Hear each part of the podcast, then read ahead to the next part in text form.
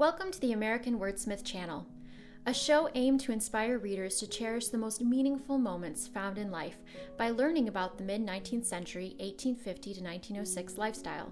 Subscribe for more content on aspects of my business and writing life, as well as topics concerning mid 19th century living, child rearing, and much more.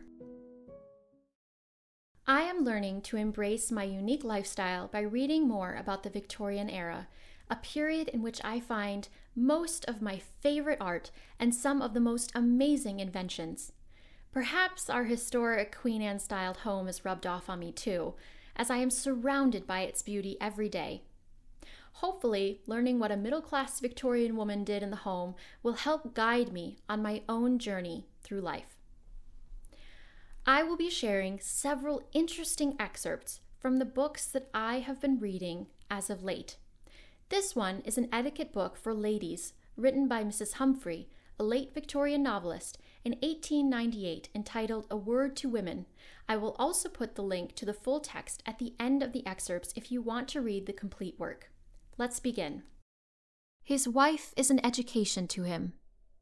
The ideal girl is she who combines with high culture a love of the domestic and a desire to please. It is good to encourage the love of simple pleasures, it is the way to keep our souls from shrinking. To possess a grateful spirit is to increase the happiness of life. It is good to teach young people to appreciate the infinite everyday pleasures that surround them. It adds immensely to their happiness. To grow old is tragic, especially for women and as one of nature's decrees is that which causes us to adjust ourselves to altered surroundings after change or loss, we accept the altered circumstances and allow our thoughts and feelings to grow round what is left to us. We were surely meant to be happy, we humans. So indomitable is the inclination towards joyfulness under circumstances the most adverse. It is easy enough in youth, and even the skeptic, the pessimist, the cynic, if they live long enough, will find that it is not so very difficult in middle age when skepticism, pessimism, and cynicism are apt to be outgrown. There lies the true secret of the matter. There is a joy in growth, and we must see to it that we do not cheat ourselves of it. Stunted natures are seldom happy ones, and their middle age is merely mental shrinkage, with a narrowing of the heart and a corresponding drought in all the sources of joy. Sometimes two who have loved each other in their youth meet again when middle age has come to both. Such a meeting can never be commonplace to either, nor do the two see each other as they are visible to ordinary acquaintances. In the eyes of memory, the gray hair is replaced by the sunny locks of youth. The saddened eyes are bright again and eagerly outlooking into a world of abundant promise. The worn and furrowed brow becomes smooth and white, the pale cheeks touched with youthful bloom, and with a delicious sense of reciprocity, each knows that the lost youth of both is present to the mind of either. But time gives us all something in return a growing patience which brings sweetness and gentleness in its train, a wider outlook on the world, and a deeper insight into the hearts of friends, a tender sympathy with those who suffer, and a truer sense of comradeship with our fellow travelers on life's road.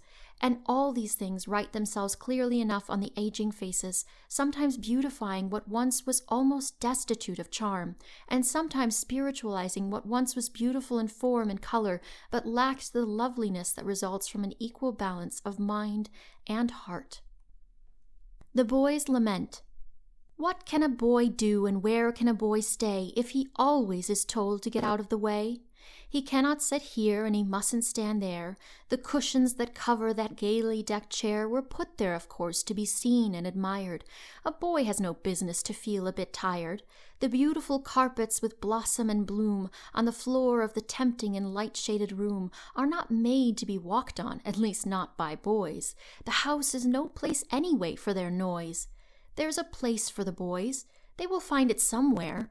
And if our own homes are too daintily fair for the touch of their fingers, the tread of their feet, they'll find it, and find it, alas, in the street, mid the gildings of sin and the glitter of vice, and with heartaches and longings we pay a dear price for the getting of gain that our lifetime employs if we fail in providing a place for our boys.